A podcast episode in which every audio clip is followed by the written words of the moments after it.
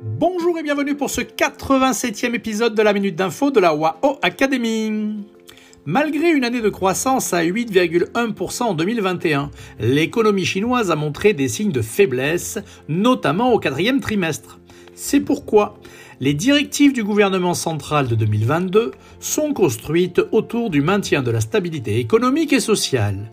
Une des mesures importantes est de laisser les gouvernements provinciaux s'endetter afin de financer des projets d'infrastructure parfois dantesques. Cette mesure keynésienne, évaluée à 250 milliards d'euros, pèse très lourd sur le niveau de dette qui est déjà très important. Heureusement, la dette est chiffrée en devise locale, elle reste donc maîtrisable, du moins à court terme. Allez, à très vite pour un nouveau podcast et portez-vous bien